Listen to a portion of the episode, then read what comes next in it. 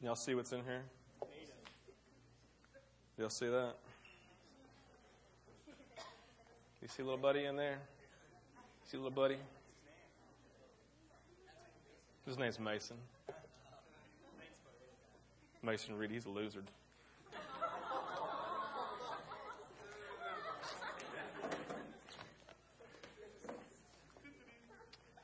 Um,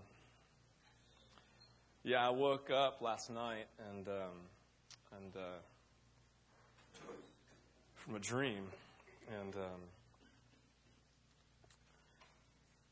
because I thought I heard cell phones. It was like hell.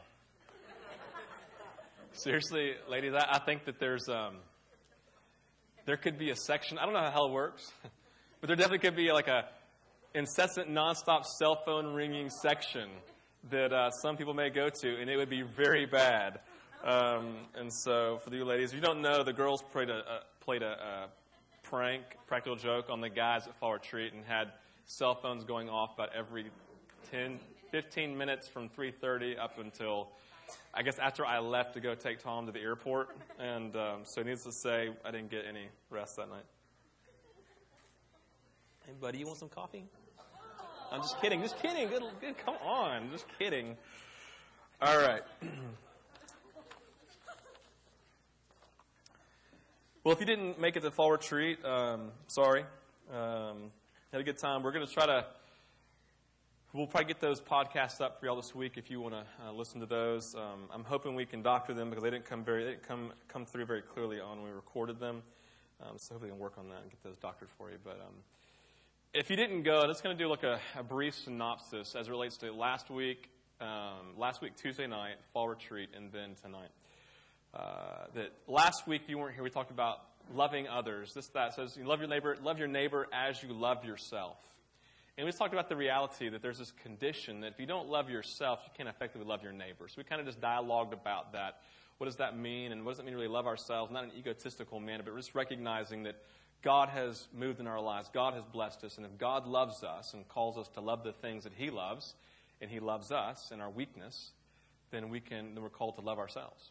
And that then our, our love and freedom of you know loving ourselves in the midst of our brokenness and weakness actually then frees us up and allows us to love others in the midst of their brokenness and their weakness. And so this this this uh, on fall retreat, uh, Tom uh, talking about a lot of different things, but the ultimate gist of what Tom talked about was that we need to do everything we possibly can to live in this high relationship with Jesus, this place of joy and excitement, this place where, where God is moving and moving in our lives and we're connected to Him and we're enjoying that. That even the, there may be difficulty along the way, but reality is in our relationship with Him and our heart connection to Him, that He is near to us and therefore we can be excited about life. And so, we, so he talked about that and talked about this, how the obstacles of sin get in the way of that and how we need to deal with those immediately, right? And then we need to have repentance. And then he talked about the idea of being connected to the Holy Spirit. He talked about it's been a good time talking about the Holy Spirit and praying for that. And just recognizing that we need the Holy Spirit. We need Him to move in us. We need Him to bless us. We need Him to draw us near to Jesus. Basically, we're in desperate need of the Holy Spirit moving in every area of our life, and that we need to pray and ask God to continue to fill us over and over and over and over again. To, to not get drunk with wine, but be filled, be continually filled, being filled with the Holy Spirit over and over and over again. And that's how we need to live our lives daily, saying, Jesus, I need you to come and fill me, basically, take over my life. And so I want to say tonight that that whole mindset is ultimately the thing that allows us and enables us to love our neighbors um, around us, being filled with the Holy Spirit, walking in this relationship with Him, of, of knowing what He thinks and how He feels about us, and the freedom that comes within the context of a healthy relationship. How many of you ever thought, once you get into a relationship, how much more freedom you seem to have in your life because you weren't depressed, you weren't looking over here all the time, at least for those of you who are struggling being single? It's like sometimes you just feel greater freedom in relationship because it's like all these other thoughts I wrestled with I don't have because I'm actually dating somebody. And the context of that as it relates to Jesus is that when we really get into this relationship with Him that's thriving and moving and active and ex- filled with excitement, that we literally find this greater fulfillment and this freedom that enables us to live our lives of greater joy and greater compassion and greater love for those around us. And so, as, as we talk about tonight, then, if you have your Bibles, you can turn to Acts chapter 1. I'm going to begin to talk about kind of marrying those two things this idea of the Holy Spirit, the idea of loving our neighbor, um, and what that looks like for us on an everyday, regular basis. Um, and that call to us of Acts chapter 1. I am reading from the New American Standard, I believe, um, which is not very conversational. Um, so uh, if you have your Bible, you can read along, and you may like your translation better, and that's good. If you don't have your Bible, I'm sorry, you got to put up with this. It'll still be good, though. All right. Acts chapter 1, verse 1 says, The first account I composed, Theophilus. Just know real quick that Luke is writing. Luke wrote the book of Luke, and then his second installment was the Acts of the Apostle. Okay, so it's Luke, the physician. First account I composed, Theophilus, about all that Jesus began to do and teach, until the day when he was taken up to heaven after he had by the Holy Spirit given orders to the apostles whom he had chosen. To these apostles he also presented himself alive after his suffering, by many convincing proofs, appearing to them over a period of forty days and speaking of the things concerning the kingdom of God. Gathering them together, he commanded them not to leave Jerusalem, but to wait for what the Father had promised, which he said, You heard of from me. For John baptized with water, but you will be baptized with the Holy Spirit not many days from now. So when they had come together, they were asking him, saying, Lord, is it at this time you are restoring the kingdom to Israel? He said to them, It is not for you to know times or epochs which the Father has fixed by his own authority, but you will receive power when the Holy Spirit has come upon you, and you shall be my witnesses both in Jerusalem and in all Judea and Samaria, and even to the remotest part of the earth. Now, I love this picture here of, of, Acts chapter 1, specifically this idea of the Holy Spirit coming. Now, the thing you need to know about the Holy Spirit being sent was this was Jesus' great act of love for his people that he didn't want to leave them empty handed. He, he didn't want to leave them alone. So he was going to leave his Holy Spirit, the exact same Spirit that had empowered him to do miracles, right? And to hear the voice of God, the same Holy Spirit that had spoken to him and that had drawn him near to God, and all these, and the same Holy Spirit that was in Jesus now was going to reside within the apostles. And Jesus saying, It's going to be great for you. Because I'm going to leave the Holy Spirit. He's going to fill you. He's going to lead you. He's going to guide you. He's going to teach you. He's going to train you. It's going to be good. And in verse 8 it says, But you will receive power when the Holy Spirit has come upon you. And you shall be my witnesses both in Jerusalem and in all Judea and Samaria and even the remotest part of the earth. The thing I want you to begin to see tonight as we talk about this idea of loving other people is this that we need to be empowered by the Holy Spirit. We need to be walking in the power of the Holy Spirit. We need to know Him and walk with Him and hear His voice if we're going to be living in this life that God's created for us, specifically in its ability to love other people. Three things I want to say to you, just real quick to begin, about the Holy Spirit is this Jesus wants to empower us through the Holy Spirit. He wants to empower us, one, to live victoriously over sin. If you want to live in victory over the sin, maybe that easily entangles you, the sin in your life, then you need to be filled with the Holy Spirit. You need to allow Him every day to lead you and to guide you and to control and guide and lead your life. The second thing is this Jesus wants to empower us to live in relationship with Him. He wants to empower us to live in relationship with Him. When the Holy Spirit comes, He, he comes to speak, He comes to empower us to be in relationship with Him. We need the Holy Spirit to do this. And the third thing is this when the Holy Spirit comes, He comes to empower us to do ministry. In essence, He he empowers us to be Jesus to the world. He empower, empowers us to do what Jesus did. Ultimately, He empowers us, and the bigger picture is to love other people. When the Holy Spirit comes, He empowers us. He fills us with love. He fills us with compassion for those who are around us. And He empowers us to do this through His Holy Spirit. So, this reality then of walking in the Spirit is, is something that's, that's needed in all of our lives. And the thing that we see then is that when He empowers us, He then empowers us and empowers His followers, as it says in the second part of verse 8, to be His witnesses.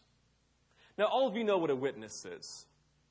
All of you have watched enough television to know what a witness is. You've watched enough law shows. You know that, and there are like three shows that are really big now on television. It's like these supernatural shows, these like sex shows, and then and then this uh, uh, this this whole law show. That's the whole thing, right? There's those three types of shows. You don't talk about the sex show. These things like that's just their major thrust, right?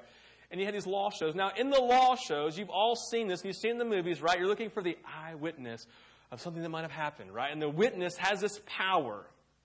Witnesses have a power. They have the power either to say, You are guilty because I watched you do it, or they have the power to prove innocence by saying, No, it was not him, it was not her. See, those who are witnesses have power. That's exactly what this word is, is referencing here in verse 8. It's specifically a legal term a legal term representing exactly what you think of as being a witness. Someone who comes and speaks on behalf of someone else. You see, when Jesus says this, he's basically saying this.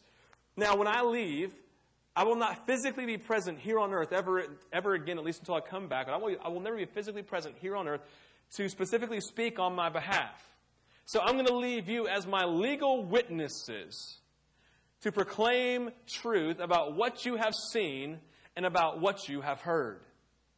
And so when Jesus says here, he's like, listen, you will now be my witnesses in Jerusalem and all Judea and Samaria and to the remotest part of the earth. He's saying this I'm going to let you be my representatives and you are going to speak on my behalf. You will defend my name. You will speak on my behalf and say, This is what truth is about this living God that I believe in Jesus. This is truth about his life because I witnessed it, because I've been in a relationship with him, I've spoken about him, spoken with him, I know him. You are my witnesses on the earth. So we are called, we are called, not just the apostles here, but we are now called in the same type thing to be God's witnesses in the earth and on the earth. We are called to be his representatives and to speak on his behalf through the power of the Holy Spirit, walking with Him daily, knowing Him and listening to Him and walking in obedience to Him every day. God's saying, Now, through the power of your Holy Spirit, I'm calling you to be my witnesses to the ends of the earth. Now, sitting up here in front of me is this little bitty thing of water. What's inside of it? Somebody tell me, what's inside of this? A little fish, right? Now, let me just ask you this question, just real quick. This is a hard question. Now, you all know that I love to fish, right? That's like, that's like, a, that's like my passion. Now, I've got, you know, I've got, I've got a bunch of poles, right? And when I go by a body of water, my, I, have an, I have an initial thought everywhere I go. I wonder if I can, wonder if there's fish in there. Because I always, whenever I go, right, I look and think, I, bet I could probably catch a fish out of there. And, and mean, that's, would it, would it, would it be a whole lot of fun for me to get on my fishing gear, get my seven foot rod, right, my big old reel, and sit here and try to cast into that little bitty glass thing of water. Would it make a lot of sense? Is that fun? If, if I hook that thing, I'm going to kill it, right? Because my hook is my hook is bigger than the fish. It can go right through, right? And he, he I mean, I'm just saying. I'm just saying if there's no, there's, there's I'm not. My pole's not here. Don't worry, right? Like I'm not going to reach in there and try to go fishing for this is it belly up? No, he's alive. See, he's, he's, good. He's good. There you go. See, he goes. He heard me talking and got scared. So, anyway, like it wouldn't do all that good for me, would it? Because fishing in a fishbowl, it's just not fun. Right? I used to tell my buddy when we were playing soccer, and like we used to play soccer in our house, and, and he would he would just run up and like literally like, the goal would be right here. I'd be standing here, and he'd get right here and he'd kick it as hard as he could. And I looked at says, John, the close ones just aren't fun. You know, it's like, they're just not fun. You're this far away. You're to score. It's to hurt me. You know, it's like, the close ones just aren't fun. And the same is true here. Fishing had a little bitty fish fishbowl, a little bitty minnow like this in it, that it wouldn't even be good bait. So don't, don't worry. It wouldn't even be good bait. It's so little, right? It's just, it's not good for fishing. It's just not fun. It's just not fun. But the other part about fish bowls is this they're just boring. Like, I don't know if you have fish for pets, and that's okay if you do, right? But I like pets that actually jump up into my lap, right? Or they come up and start licking me. Or that I can lay down and actually take a nap with. Like, I'm probably not going to be reaching my hand in here, right? Putting next to me and start cuddling up and say, oh, little fishy, so good to see right? Like this so you can know if you touch a fish, it'll die because it'll take all, this, all its protective slime off its body. So it's like, it's just not good for it to take it out and start trying to cuddle with it, right? If you squeeze too hard, you'll literally squish it to death. It's just, it's just not a warm fuzzy.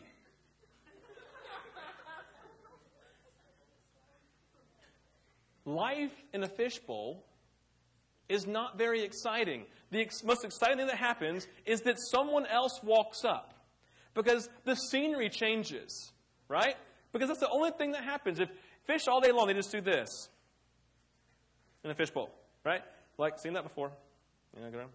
Yep, yep, seen that before. Nothing new. Oh, here comes somebody. Please don't knock on the glass, you know, it's that whole thing, right? It's like there's this whole mentality. It's like, it's just not fun. So it's not fun fishing in a fishbowl, and it's just not fun to be in a fishbowl. it just isn't.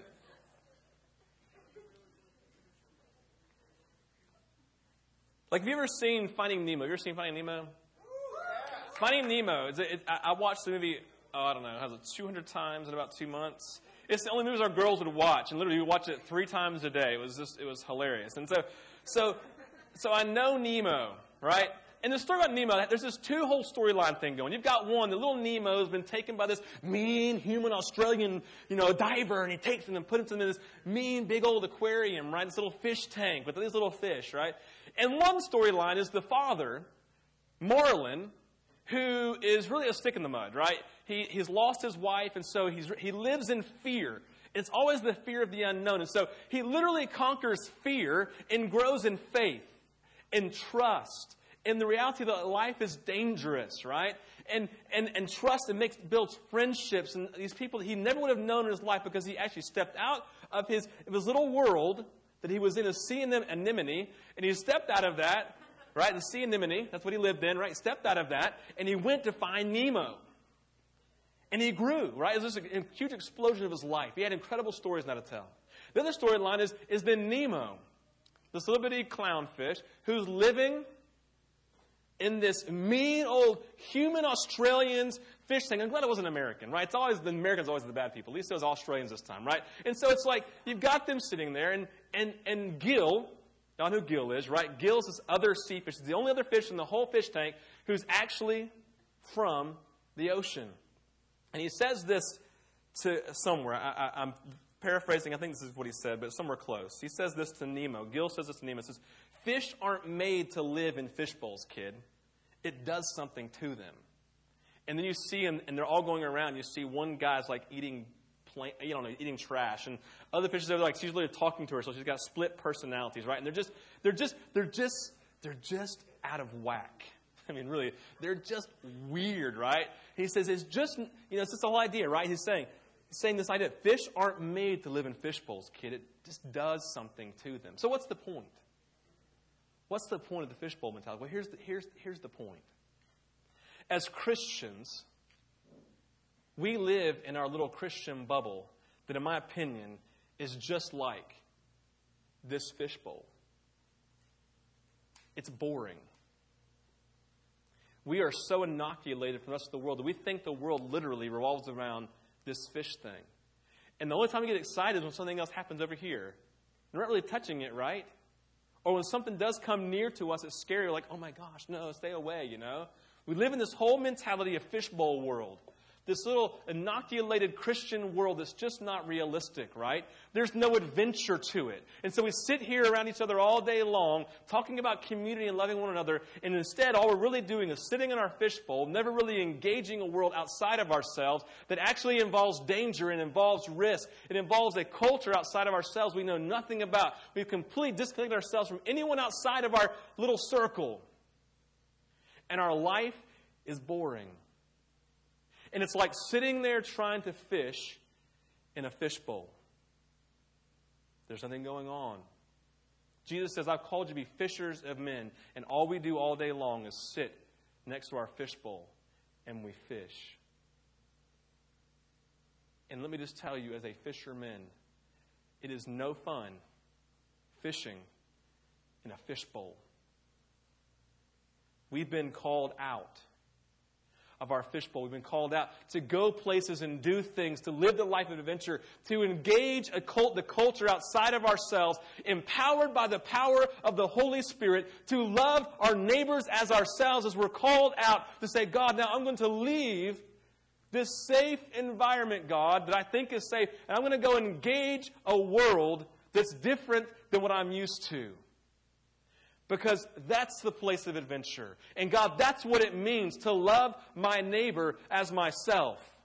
It means to get out and be a witness to a world in need of you. They need a witness to say, no, actually, actually, let me tell you about the Jesus that I've met. Because Jesus is not going to speak necessarily on his own. He's looking for us to share and to speak and to talk about him. As it, not, not being weird about it not getting up in Bible study. let me tell you about Jesus, right? But in the context of a healthy, life giving relationship, we're going to talk about these four things tonight. But I believe that ultimately it, it, it involves us loving our neighbors ourselves, being empowered by the Holy Spirit to do that. What does that look like? What do we need to do? So again, Acts 1 8 says, I have empowered you with my spirit, right? I'm giving my spirit to be witnesses, to be my witnesses, both in Jerusalem and all Judea and Samaria, and even to the remotest part of the earth. So, what does this look like for us? Being a witness, getting outside of our fishbowl, our Christian circle, and actually engaging a world. First thing is this we have to stop fishing in the fishbowl. Stop fishing in the fishbowl. This means we have to get out of our bubble and go to places and people who are in need, and then don't ruin your testimony by being, by being someone who's not actually acting like Jesus. There is nothing more frustrating to me than Christians who don't actually go out in the, in the power of the Holy Spirit to the culture. They go, out to the, they go out to the culture and become like everyone else. And they waste everyone's, everyone's time. They destroy the testimony of the witness that God has sent. But we've been called out in the power of the Holy Spirit, walking like Jesus did, outside of our little Christian bubble, our little fish tank and go out outside of our culture and engage a world in need. The second thing is we have to embrace real existence. Embrace real existence. What do I mean by that? We must begin to give our lives to people and engage them right where they are. And our goal is not to get them to church. Our goal is to engage people in their real life. That's what I mean, to embrace real existence. There's an old Chinese poem that says this Go to the people, live among them, learn from them, love them, start with what they know, and build on what they have. I'll say it again. Go to the people and live among them, learn from them, and love them. Start with what they know and build on what they have. God has called us out of the, the, the fish tank, the bubble, and to go and, and engage people, not with an agenda, but for the sole purpose of figuring out what their likes and their dislikes are what their passions in life are, what the causes are that they're getting behind, finding out what their true weaknesses and struggles and fears and concerns are, figuring out what do they love and are really excited about, and the things that they just they love to talk about, and the things that they really, really engage on a regular basis. Basically, it's just going and engaging them in a real and relevant, life giving friendship type way. We need to identify with people we need to identify, engage them, and re- like identify, become like them, in a sense of understanding them, knowing who they are. To identify with people will mean that we must try to enter into something of their culture, to seek to understand their perspectives, their grievances, and their causes, their real existence. Here's something important people aren't going to listen to someone that they don't think likes them. Are you best friends with people you know just don't like you? Who act like they don't like you, who get annoyed and frustrated at you, everything that you do. No, you like people who like you, who don't put agendas on you, who don't tell you how to live your life. You want to be friends with people who just who let you figure things out, who just love you right where you are. You let them speak honestly and truthfully, right? Because they love you, but they do it in a loving way. Real existence is that way. We like let people live their lives. We come alongside of them. We share with them as we can. We, t- we speak truth to them, but we love them right where they are, right? That we go to people, we live among them, we learn from them. We love them. We start with what they know and build on what they don't know, or what they build on what they have. Several years ago, when I was living in Athens, uh, I went through a season where I basically went downtown about, about two or three nights every week uh, for about three or four months. Because I had really had during the winter months, and I'd made some friends with some guys downtown, and they were primarily I'm trying to think primarily African American homeless guys. And there were about six or seven of them that I had become really good friends with. And I would really, we'd I'd go downtown, spend you know, a couple hours, a couple, three hours, and we'd go get coffee, we'd go to Wendy's, we'd just hang out on the streets, whatever. And I'll never forget this one night, Ronald. I'd, I'd, met Ronald a couple weeks before, and he and I had seen each other about two or three times and hung out. And that night, I saw him, we went down, and we're at this intersection where there's a light. And we're sitting on this sign. I think I told the story before. If you haven't heard it, good. If not, if you have heard it before, then just listen to it again. But we're sitting there, Ronald and I, and this car drives up. We just kind of, kind of just out of my periphery, I see it over here. And so he and I both, in unison, turn and look at this car. And as I turn and he turns, the woman, about a 65, 70 year old woman, with her husband, turns at the same time and looks at us, and she does this. She goes, like that, and gets scared. And I see her do this. She goes, and clicks down the lock and looks away from us. Now, I looked and I, I looked back and looked, looked straight at Ronald because I wanted to see what his response would be. And it was like somebody had just punched him in the gut. That old lady, primarily. Because what she had just done is stereotyped him into the, the black, scary, homeless man. Right? How many of you have, I'm not, well, you probably shouldn't raise your hands, but how many of you have probably done that? You've seen a black, scary, homeless man, and you're like, oh my gosh, I'm the bad part of town. Click your, you know, lock your door. Your dad, tell you, you ladies tell your dad, says, you better do that next time you see that black homeless man over there. He's scary stereotyping them, right? So I'm sitting there, and my first thought is this I'm broken for Ronald. Because I know Ronald. I talked to him. I know where I, I, know the bad decisions that have led him to the streets. I know what's going on. Like he's not a bad guy. He's not one of those druggy types. You know, he just made some bad decisions. Right? He doesn't have anything. He's literally living on the streets. He has some friends he's connected with, but he's really a good guy. And I know he's, and in that moment, I know that he's just broken because he's just been stereotyped and the black homeless man who's scary. But then it hits me, sitting on that street, that what had just happened wasn't that Ronald had only been stereotyped, but I'd gotten stereotyped too. Because when she looked at me, she didn't see white, white preppy college student.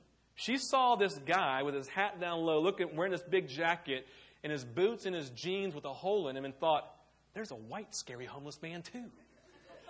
They're friends. They're scary homeless people living together.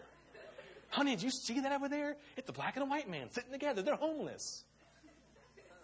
And I recognized at that moment that I just got stereotyped. Do you know what happened in that moment? Identification. Ronald recognized at the same time. I tell you, at that moment, when we had this connection of realizing that just happened, it opened up our opened up doors for relationship. We continued to sit for the rest of the night having conversation because we had just identified together because of this mean, scary old woman who didn't like people and thought that black men were from the devil. And the white, scary guy who was in college was scary too. He's probably from the devil too. Screw her.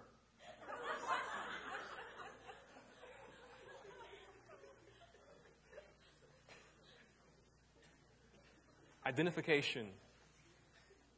That's what I thought. I'm telling you what I thought that night, honestly. I was just like,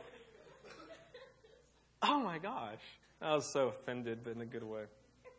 The Lord obviously spoke to me through that. So, identification. That's what I'm talking about. It looks different in your life, right? And where you are. Identifying people right where they are. This understanding that um, everyone's different. But that we need to identify people, become good friends with them Sit down. Not necessarily a homeless black man named Ronald, maybe someone in your class, someone in your job. It may be a homeless man or woman. Engage them, identify with them. Here's just a thought for you, for all you good conservative Republicans. Do you know that abortion is wrong? What if your best friend gets pregnant, comes to you and says, I'm having an abortion? And you talk to her about it, and she says, I know what you think, and I know you think abortion is wrong, and I know you think it's killing, but I've made that decision. And nothing, and I, and I, I don't want you to talk to me about it. I just want you to love me. And I want you to go to the, the abortion clinic with me while I get my abortion.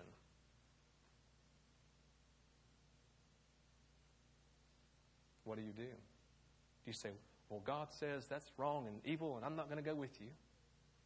Or do you, or do you go with her and say, I will sit with you? You're right, I don't agree, but I love you.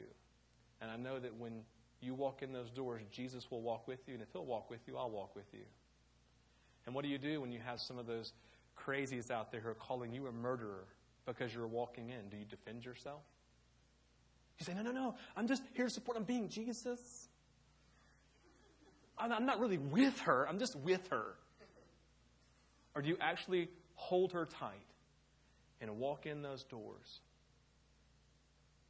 and sit down and sit with her as she goes through the procedure? That's identification. That's getting in with people where they are. That's loving them right where they are. Maybe chew on that a little bit. The third thing that we must do that looks like in us getting out is this we must communicate effectively. We must communicate effectively. If we're really going to be witnesses to God, then we, know how to, we need to know how to speak to people. We need to know how to witness effectively, be a witness, to share effectively with people. See, every culture has its own language, its own stories, and its own belief structures. And if we're going to communicate the news of Jesus and be a witness of the news to Jesus to someone, we must be able to share that message in a way that is relevant to them and in a way which they can understand. In essence, we must put the message in context to the world that people live in, whereby the constant message of the gospel interacts with the specific and relative human situation that person is in. There's a friend of mine who, in the last couple of years, has come to Christ. And, and when I first met him, he I asked him, "So, what do you think about God? You know, I'm a, you know, I'm a pastor. I'm a man of the cloth, as he would call me." It's like, you know, what do you? He's like, I said, "What do you think about God?" And he's like, "Well, you know, I, I like God.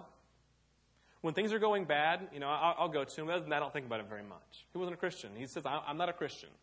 And I'm like, oh, all right, well, cool, man. Let's, we're playing golf, right? We continue to play golf, and we just have conversations, and he asked me questions, and so on and on and on and on. I, he just asked me question after question. We'd hang out, and we would talk, and we would dialogue, and talk about Jesus. And ultimately, this past Easter, he gave his life to Jesus, right? It was really cool. It was exciting, exciting moment. He and I still talking. He's still got a lot of growing to do, but he's, he is moving forward, right? It's an exciting thing. I'll never forget that he said to me, one night watching the Atlanta, Atlanta, the Atlanta uh, New Orleans Saints game, he said to me, he said, Steve, he said, I just want to thank you. I want to thank you because you put things into words that I understand. You take these theological Christian stuff and you actually put it into words that make sense to me. What did that look like for me? Well, it meant for every time we get together, I would just dialogue with them about life. And I'd figure out, as a he loves college football. He loves this over here, right? He loves his family. He loves this. And so everything that I would explain would be in the context of family and his love for his children. I would talk about in love for his wife, relationship with his wife. I'd talk about it in the context of college football. It's like when you press in, like your offensive line presses in, you know, that kind of stuff, right? It's like I put it in language that he would understand. Why? Because I'd taken the time to learn how to communicate effectively because I figured out what he's passionate about in life, the things that, that, he, that made sense to him. And so I would literally have to sit there and figure out how do I put this into context of what he understands. He'd ask me questions like, why do bad things happen to good people? And I would put that into football terms. Don't ask me how I did it. I don't remember. But I remember the time thinking, man, that was really profound. That was great. Man, thank you, Lord. It's like, how am I able to put that in his, his language? I remember talking about some of the things with his children. He's like, oh my gosh, he had this explosion of understanding of God's love for him he had never known before. a really an example of how, at least in missions throughout history, the way the church has missed it in communicating effectively to a culture was this. It was the, the uh, what's it called? The, I got to look it up again. This was this tribe in Zimbabwe called the Zanaki tribe. Now, the Zanaki tribe were trying to be, were a, were a people group that the, the, the British colonies wanted to reach out to.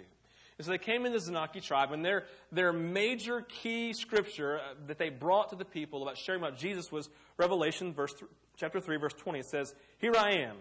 I stand at the door and knock. If anyone hears my voice and opens the door, I will come in and eat with him or her, and he with me. Okay? And so they would use this verse. Now, it made complete sense to the British culture, which is very similar to ours, who, when we're in our home, we will keep our door closed, a lot of times locked, and if someone wants to come in, they'll come and knock on the door. We'll figure out who they are either by them letting us know, or just by seeing through the little peephole or whatever it may be, and then we, we invite them to come in if we want to. And so they went preaching this message. See, behold, Jesus stands at the door and he knocks. And he knocks, and he, when it comes into, he wants to come into your heart. But what they didn't realize in the Zanaki tribe, that in their culture, in their village, they didn't have doors.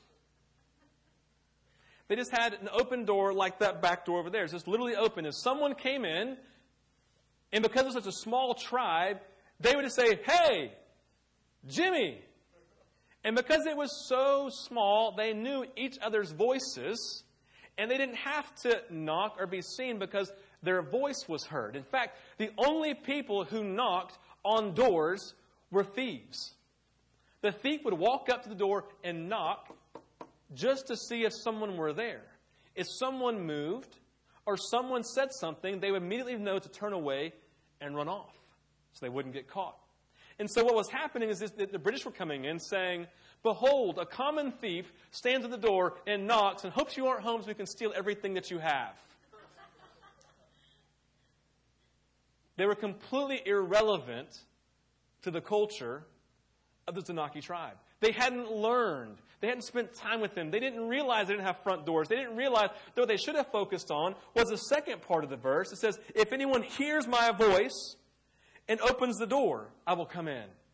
If they had just focused on that part and said, Behold, Jesus stands at the door and says, Here I am, that would have been completely culturally relevant to where they were. So, what does that look like for us on a practical level? It means that you need to engage in a relationship with people, figure out what they like, these, these people who are living as part of the world who don't know Jesus, engage them in such a way that they learn, you learn how to speak to them. You learn what they're passionate about, what they're excited about, and you engage that. The fourth thing that you need to do, and we need to do, is this we need to make friendship the goal. We make friendship our primary goal. You see, in this missional church, this church that actually goes out to people and gets outside of the fishbowl and stops fishing in the fishbowl, they're the ones who go out to a world in need. And they will spend more time building friendships than on building religious programs. A missionally minded person is not as much worried about getting people saved as they are in getting people to start thinking about their life, thinking about their existence, their meaning, and their purpose for living. See, what they really do is engage in a relevant friendship, and they know that it's been it's a, it's a successful successful thing if they actually become friends with that person. If you put an agenda on relationship, then there's no trust there because people think you're trying to sell them something. They don't really think you like them for who they are, but for what you can get out of them. You don't engage a person in relationship to get them saved. You engage them in a relationship just to be their friend. And in the context of that, you are yourself, which is filled with the Holy Spirit and talking about Jesus when the opportunities are available and they ask questions and they seek. We want people to start searching. We want to help them begin this journey of moving towards the one that we've fallen in love with. That is what it means to love people. That's what it means to love people, that we're engaging them in real life giving friendship, right? that we've gotten out of our fishbowl and actually engaging people in the world who are in need. That we're embracing people in their real existence, who they really are. And we're learning how to communicate effectively with them. On the back, on, did you uh, we get those um, opportunities on the back of their? Okay, on the back of your announcement sheet. Just look at that real quick. I don't know if you saw that.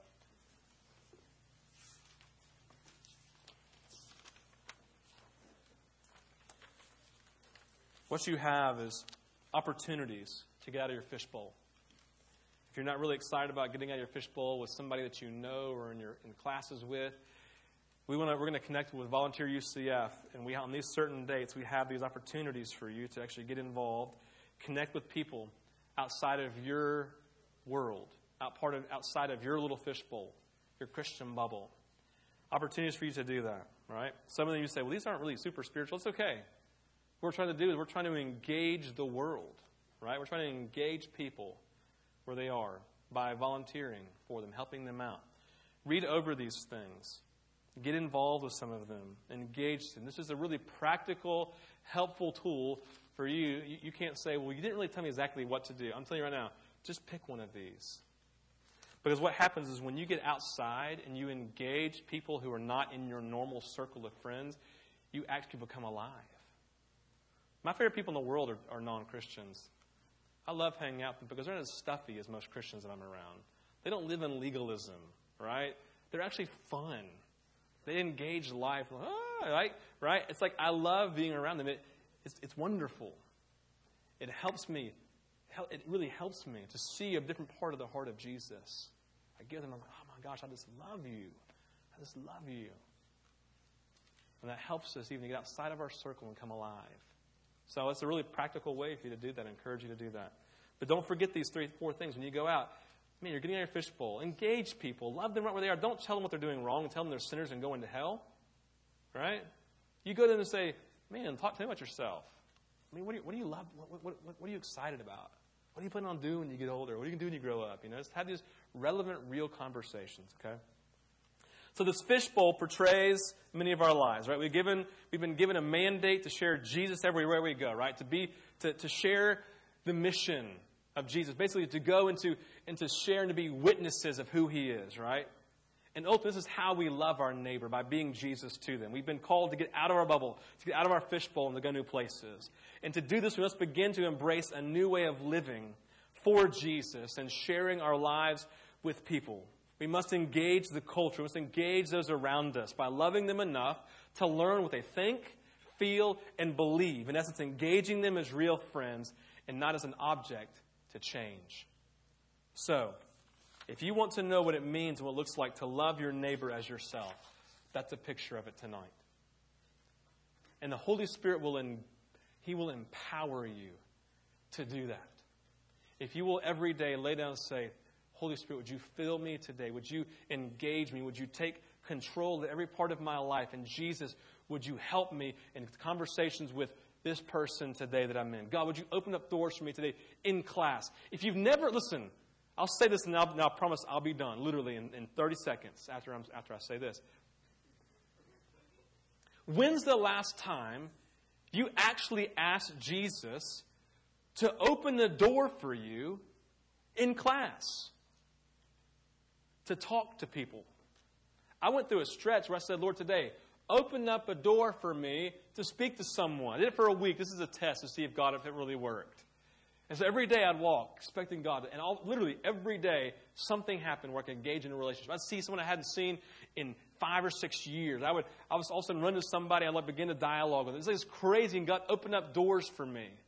Like I was at three spiritual conversations and four just good, life giving, phone number exchanging conversations, not with girls, right? But, you know, but it was just relevant, like, hey, man, what's going on? Let's get together and do lunch one day, right? How many of you have ever pretended to expect God to actually open up doors for you if you asked Him to? Oh my gosh, that's, oh, I forgot God could actually open doors and do that for me. Oh, what was I thinking? Ask Him to do that and engage in that and get outside of your. I mean, seriously, this is so boring. he's cute and all. All right? It's So boring. Get out. All right, let's pray. Father, I thank you for tonight. I love you and thank you for your presence with us. And God, tonight, I, I know that we're just at a place, and Lord, it's just, uh, how do we engage this? What does this really mean? This isn't really like fun and exciting. It's not really you know, helping me live my life better. But God, I think that it is because you've called us as a mandate to be your witnesses to the ends of the earth. You're expecting us, God, to do that. Then we can't run from that, Lord, because you've called us to love our neighbors. And God, as we engage the power of the Holy Spirit, as we engage you, Holy Spirit, and, and you begin to move in power through us, you will continue to bless us. God, as we're obedient in being witnesses, God, you will continue to pour out blessing after blessing after blessing. You just bless obedience.